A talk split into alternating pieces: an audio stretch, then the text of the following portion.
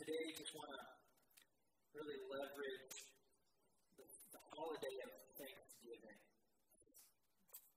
Probably, even if you're not a Christ follower, this is going to be a helpful conversation for you. There's going to be something in this that you're going to be able to apply in your life. Although I imagine nothing I say is going to be all of that, all new. It's not going to be very shocking to you. And isn't it true often in our life that there are things that we just need to be reminded of as much as we are instructed about?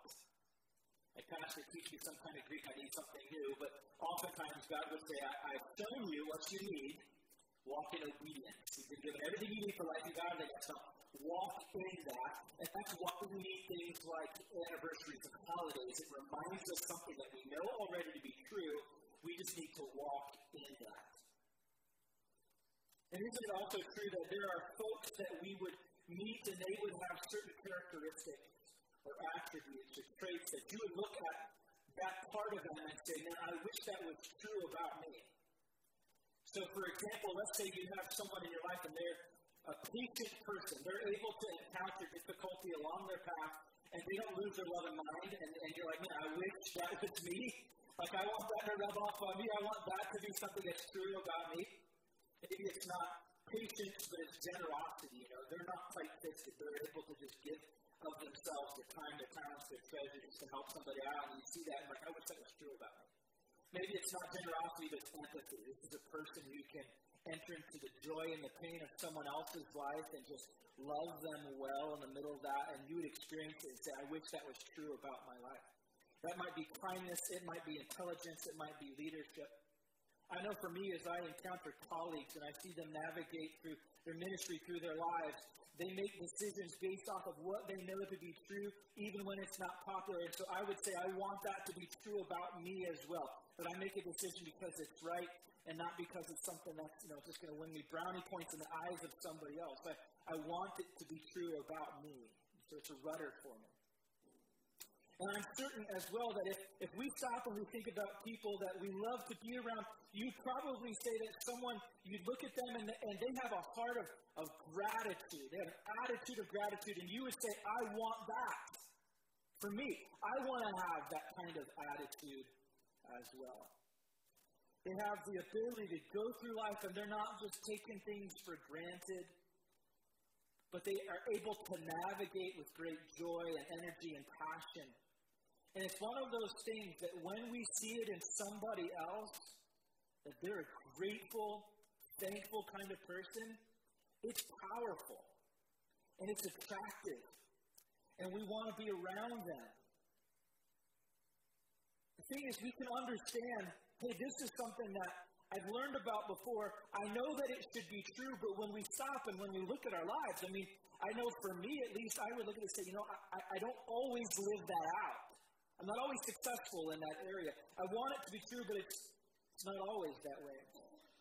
So before we, we, we step into this Christmas season and we start an Advent calendar, we just want to stop for a moment to think about gratitude.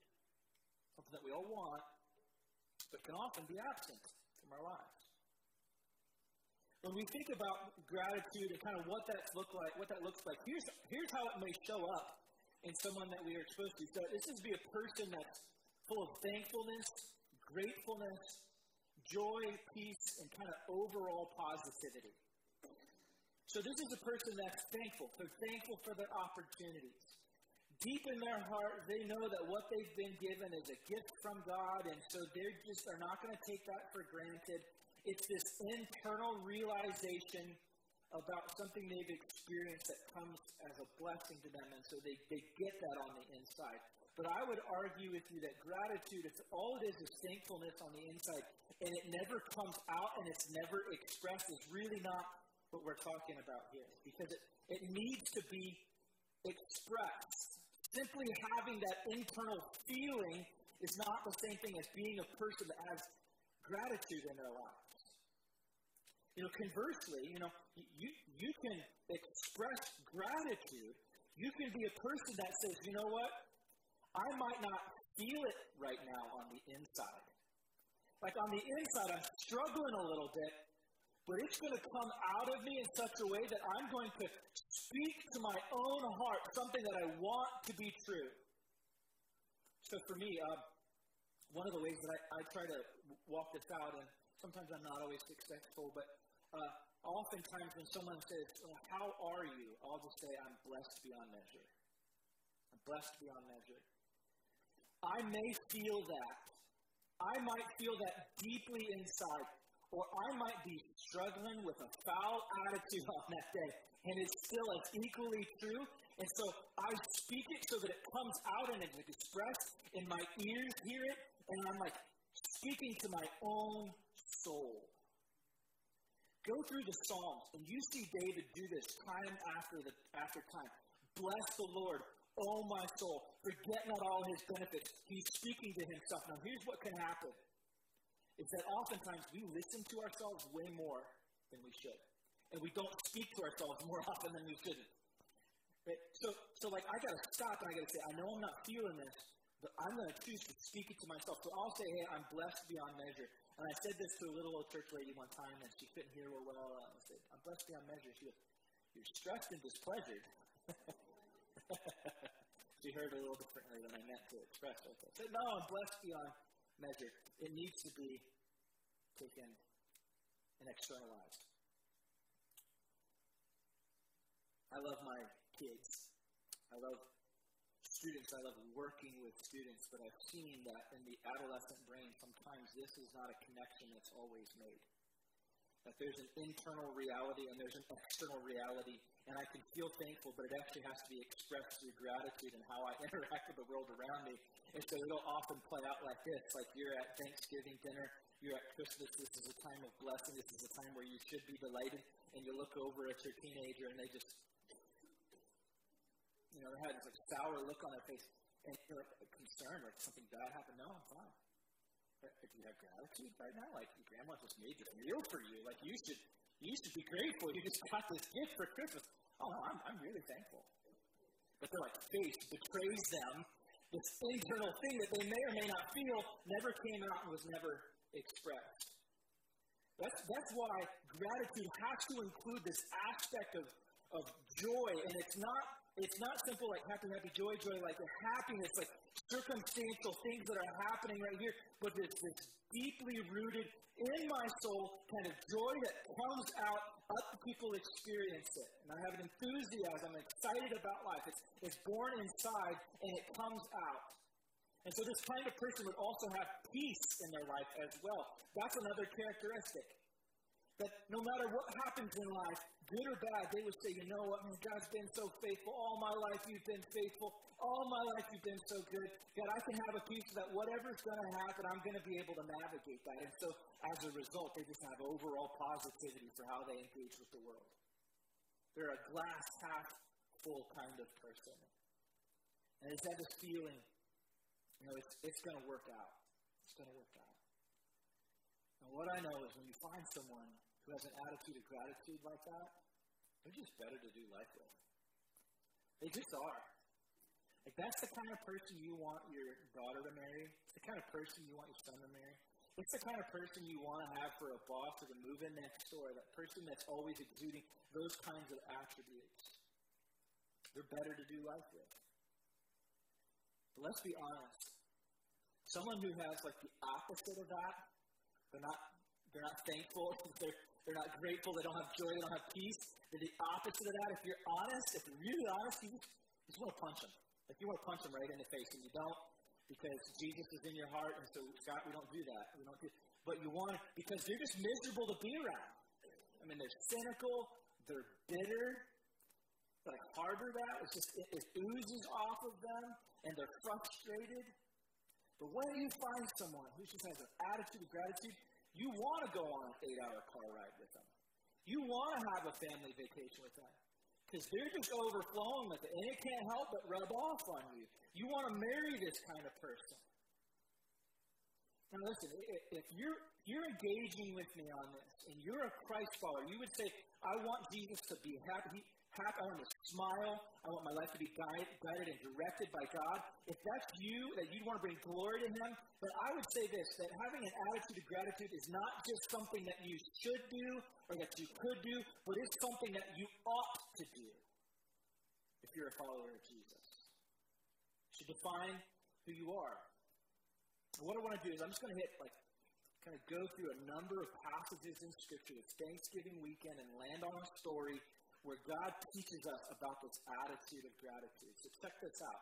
Why should we be grateful? Psalm 118, verse 24. This is the day which the Lord has made. Let us rejoice and be glad in it. So let's say, Jonathan, that I came to you and I said, hey, man, I, am going to give you $5 million. Do you want $5 million?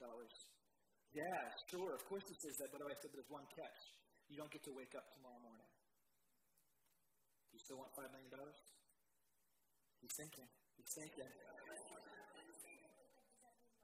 You cease to exist. You're dead at that point. He says no. He says no. Good. Thank you. Good choice. It's just going to go another direction. if that was going to be the case. The answer, the answer for any of us is no, right? Why?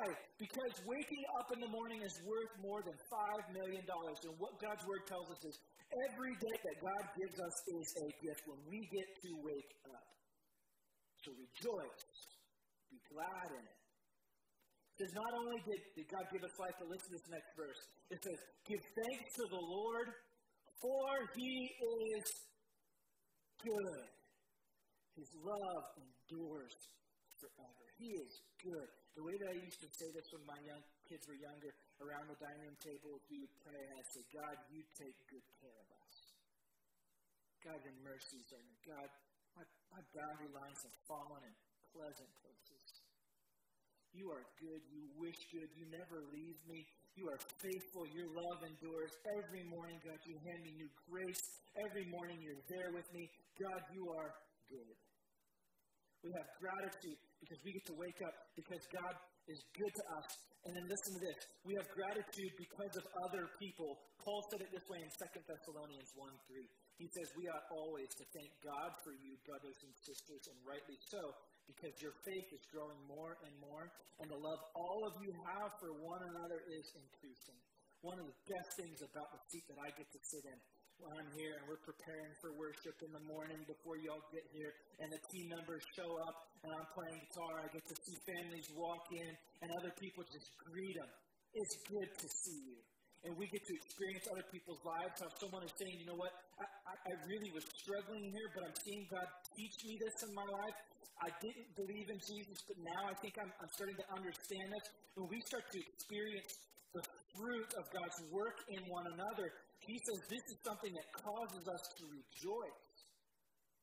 And we are vastly different people, different backgrounds and ethnicities, and yet we can come together and be one in Christ and have this together where we encourage each other in the faith. And he says this is the thing that, that gives us joy.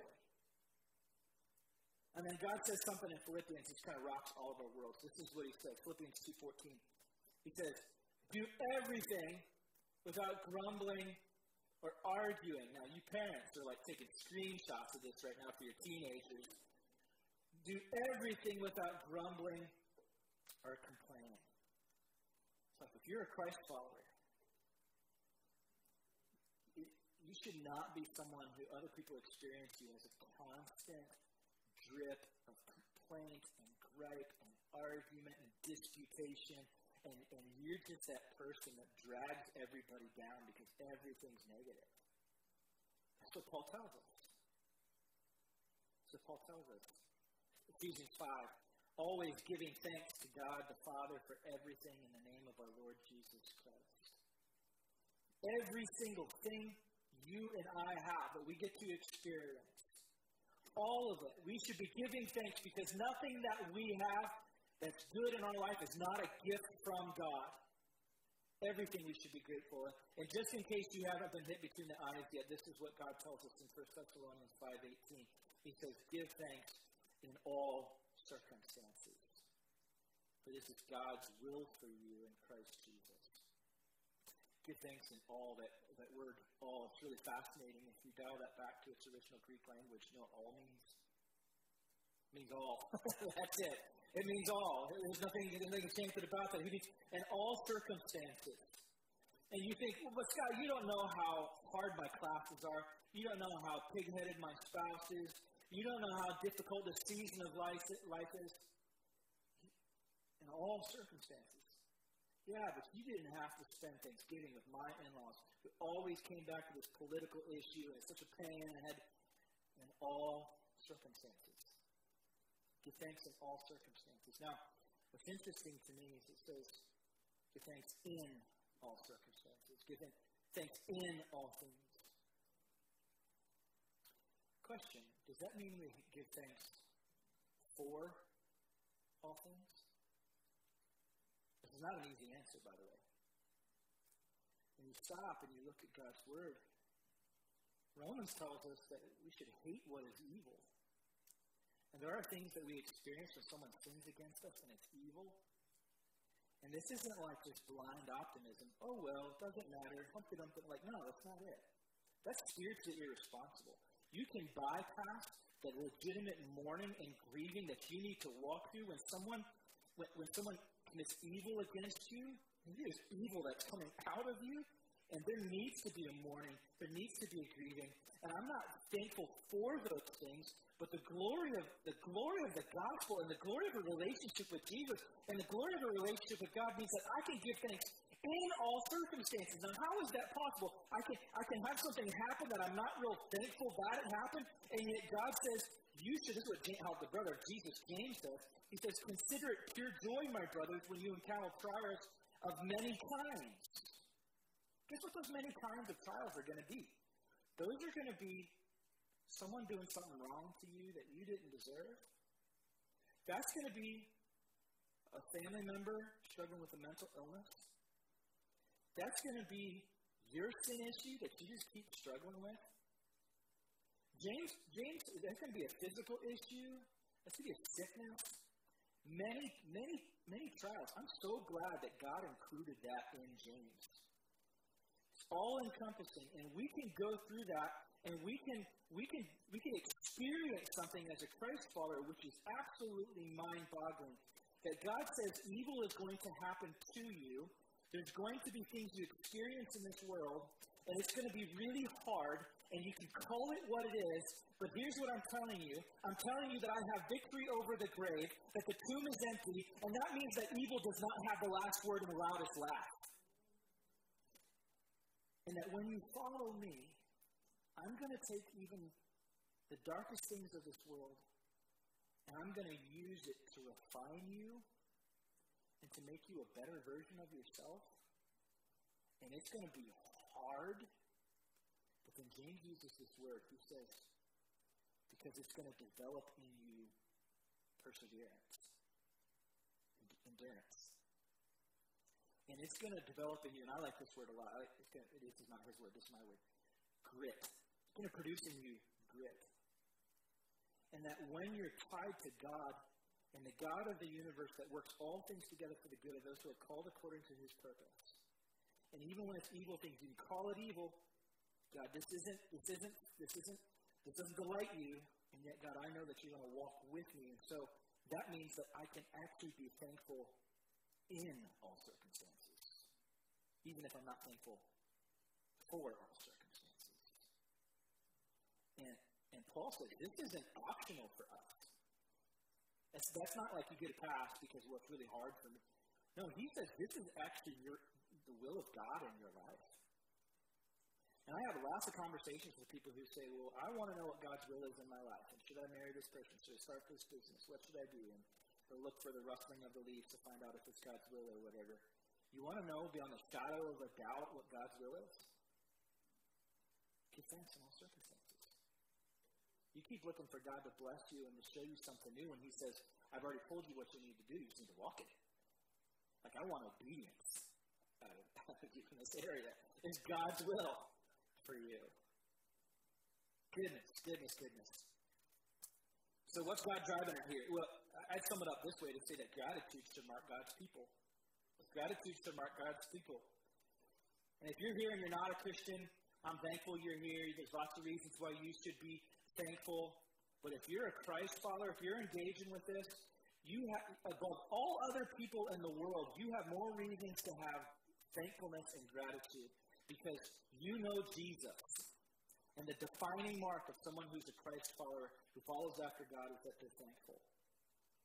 Now, if you're if you're like me, you know, you hear that and you say, Yeah, I know that should be true, and yet oftentimes my heart drifts from that because it is just easier to complain. Like I did not have to teach my kids to complain. And I don't know why, but there's just something in the heart of certain adolescents. They come home, and the first 15 minutes of every day is like, here's everything that was terrible about my day, and my teacher was so, and my friend did, and the, you know, the weather outside. Like, that can happen to us as Christians. Like, our prayer time becomes, what's wrong with your life? What's wrong with your life? What's wrong with your life? Rather than saying, how can we thank God for how He's carried you through this season? How has He provided for you? Let me encourage you to persevere in the middle of the storm. And we can step in and we can complain about our HOA and the coach that didn't put my kid in. And there's this drift that happens in our hearts. So how do we how do we get away from that? And how do we right our own hearts? Here's what I would say to us as we think about how to get there. It's going to sound negative, but I don't mean it to be negative, and it's simply this that God doesn't owe us anything.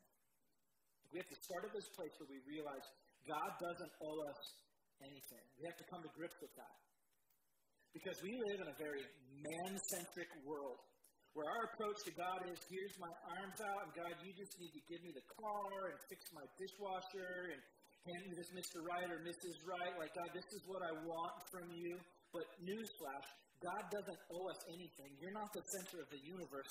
He is. He doesn't owe you the 401k or healthy kids. He doesn't owe us a single thing.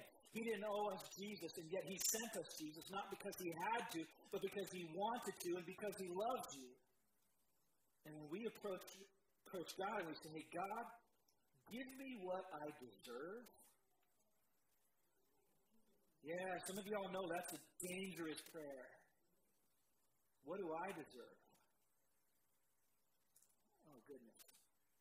God, you're good to me, not because of what I deserve, but simply because you are a gratuitous good God who pours out blessings on me. We have to get away from this God owes me. And this is the way I wrote it in my notes that gratitude will begin where entitlement ends. Gratitude will begin where entitlement ends. And when you start to realize that, that, that what I deserve is condemnation, but when God gives you His grace, oh my gosh, God, I didn't deserve that. That's your mercy. My goodness. It starts to, it starts to change your heart immensely. Entitlement, and that's hard to get away from. I, I, I remember a Christmas season when my kids were a little younger. Their lives are different now. I now have two adult children. Wow. Katie just turned 18. It's crazy. Two adult children now. I remember when they were when they were younger in Christmas time, man, it's, it's hard to navigate that with your child's heart because what are they told? Every single Christmas movie is this. Something happened to Santa. All the kids of the world are not going to get their presents. We've got to save Christmas so that the kids can get their presents. That's what they're taught. And so I remember at Christmas when Ken was really, really little and he had just opened up all these presents. And he goes, okay, where's my next one? I was with you, punk. I'm taking Christmas away. Like, no way, dude. You are so entitled right now, and everything you get is going to be broken in a week anyway.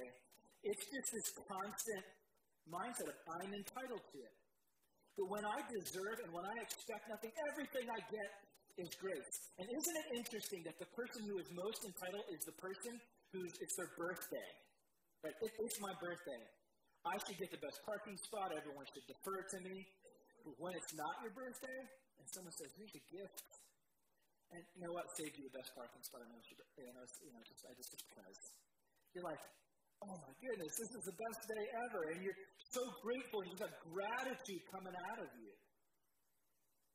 When, when I expect nothing, when I deserve nothing, everything I get is grace. And there's nothing more true than that when it comes to our salvation.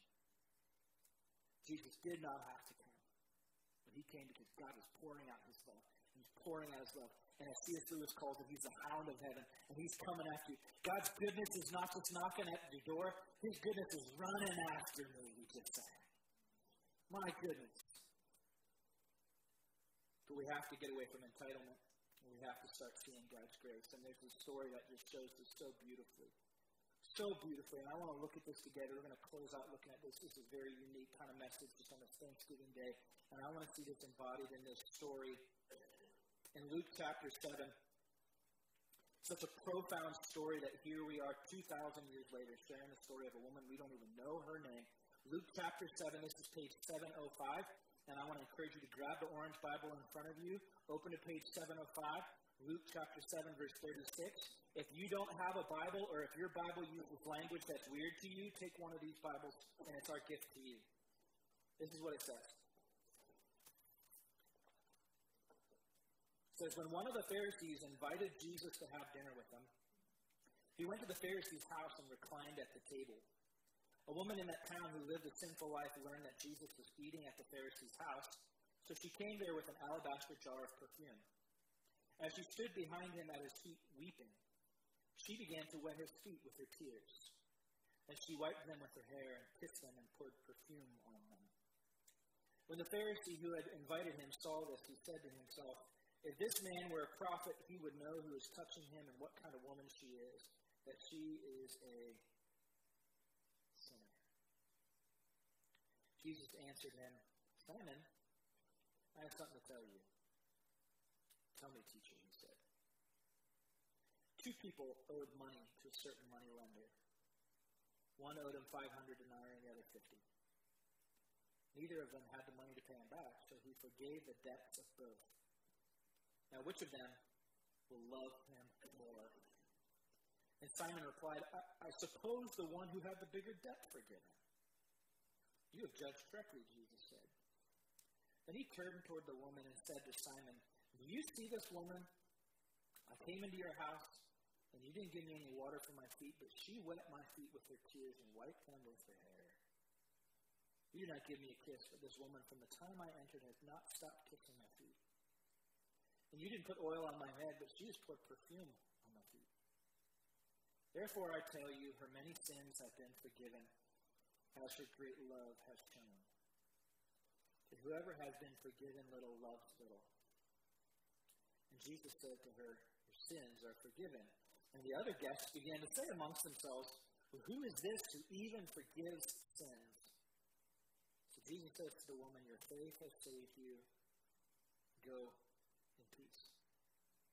And I just want to look and think about the Pharisees. Simon was his name. He's entitled. He was a person in his community of reputation. He would have been a teacher in a small town. And often, what would happen is when there were traveling rabbis that would go from city to city with a word of exhortation for the believers in that area, that, that the Pharisee would open their home in a courtyard setting, would welcome the community into that environment. They were a person of reputation. They were a person that would say, Here, you come into my house. I am worthy to host you. I am worthy to open my home to the community. And they would sit down and they would recline, and the rabbi would speak instruction to that community. And he opens his home to Jesus, and he's got an attitude of entitlement. I'm worthy. Contrast that with this woman who says is exceedingly sinful. She had a reputation around town, but it wasn't good. She probably was a, a woman of ill repute. And she would have been outcast and scorned in her community because women were seen as property. So to be exceedingly sinful meant she would have been disposed of, she would have been scorned, she would have walked down the street, and people would have jeered at her, walked away from her. They certainly wouldn't have welcomed her. And certainly a Pharisee would not have welcomed a woman like this to her home. She was used to other people just treating her like trash. Until one day, she sees a traveling rabbi, and when every other man had looked at her to use her, Jesus looked at her and gave her dignity and respect and she smiled and delighted because she was born in the image of God.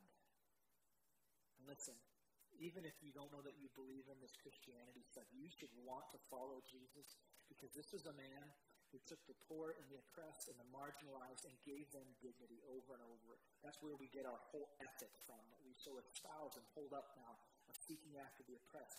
That's a recent. At that time, you only used people and abused people when you were in a position of power over them, and Jesus gave her dignity, and she experienced that. And she was so overwhelmed. She had so experienced the grace of God. What else does she do? She doesn't step into that space. She doesn't make demands. She doesn't go, you know, this is not really my preferred meal. Uh, do you have any other food? Uh, what a silly, what a silly table setting this is. They should change the paint in this place. She didn't do any of that. She fell on her feet and she just starts weeping because she had experienced the grace of God, and she was simply undone by what she had been forgiven.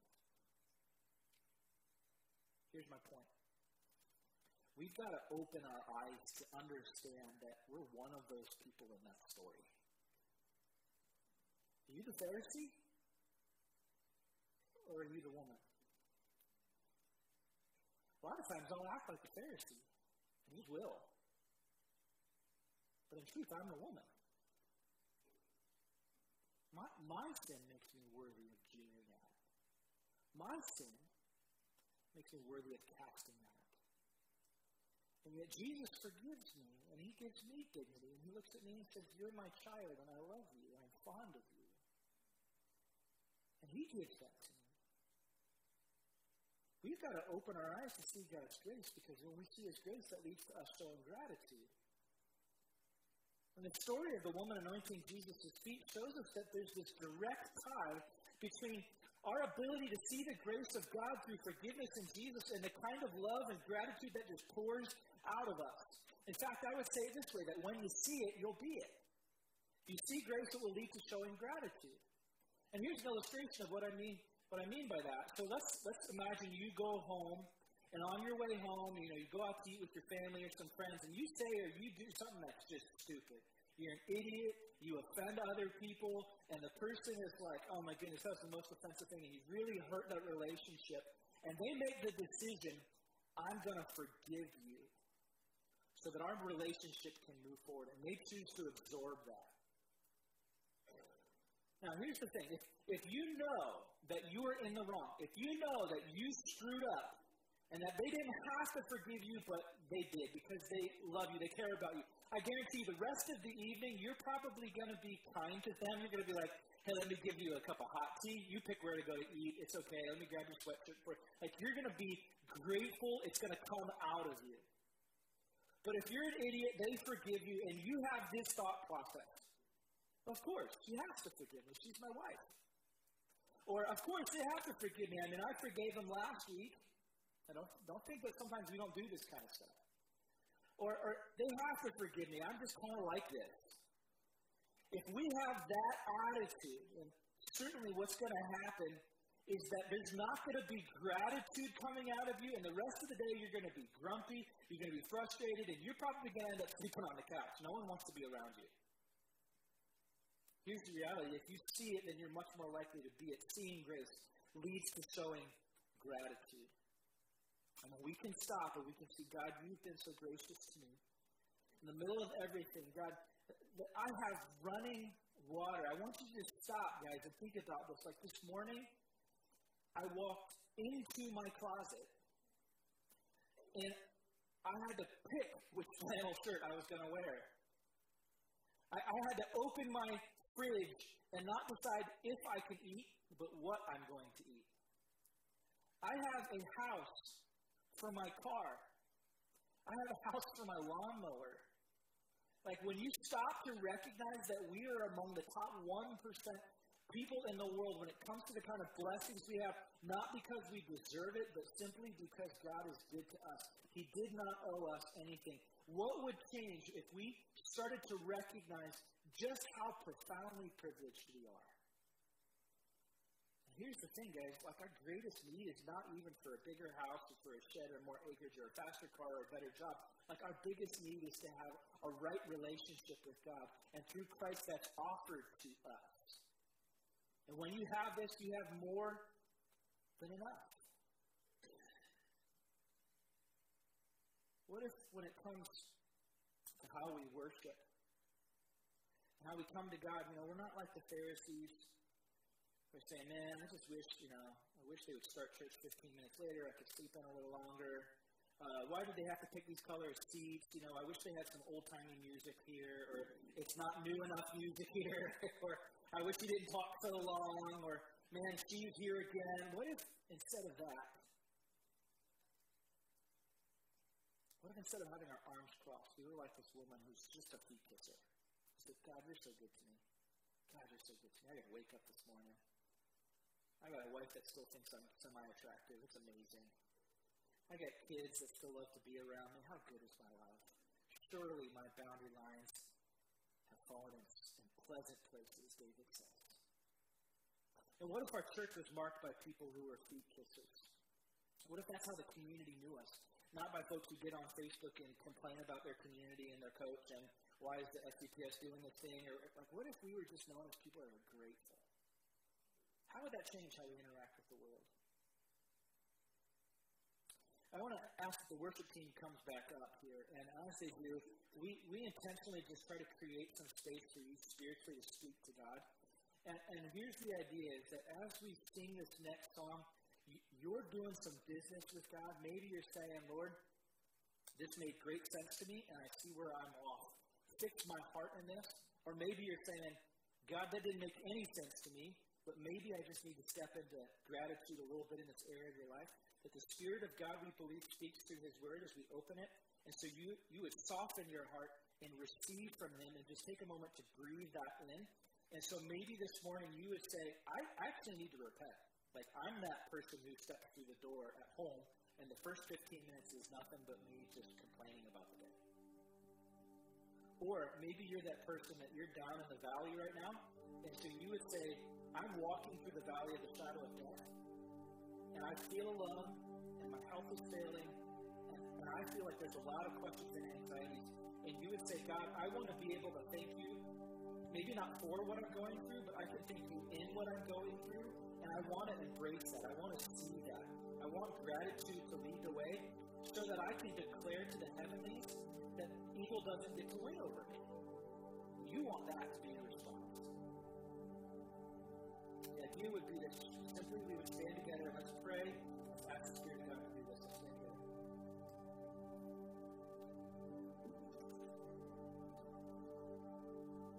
God, I am uh, the chief of sinners. I, I complain more often than not. Lord, let us be people of gratitude that simply overwhelmed by your grace and your mercy. That we would be kissers. God, would you walk with those who are uh, in the valley of the shadow of death, who are in the spiritual uh, depths, dark night of the soul, church fathers would. God, would you allow praise just to erupt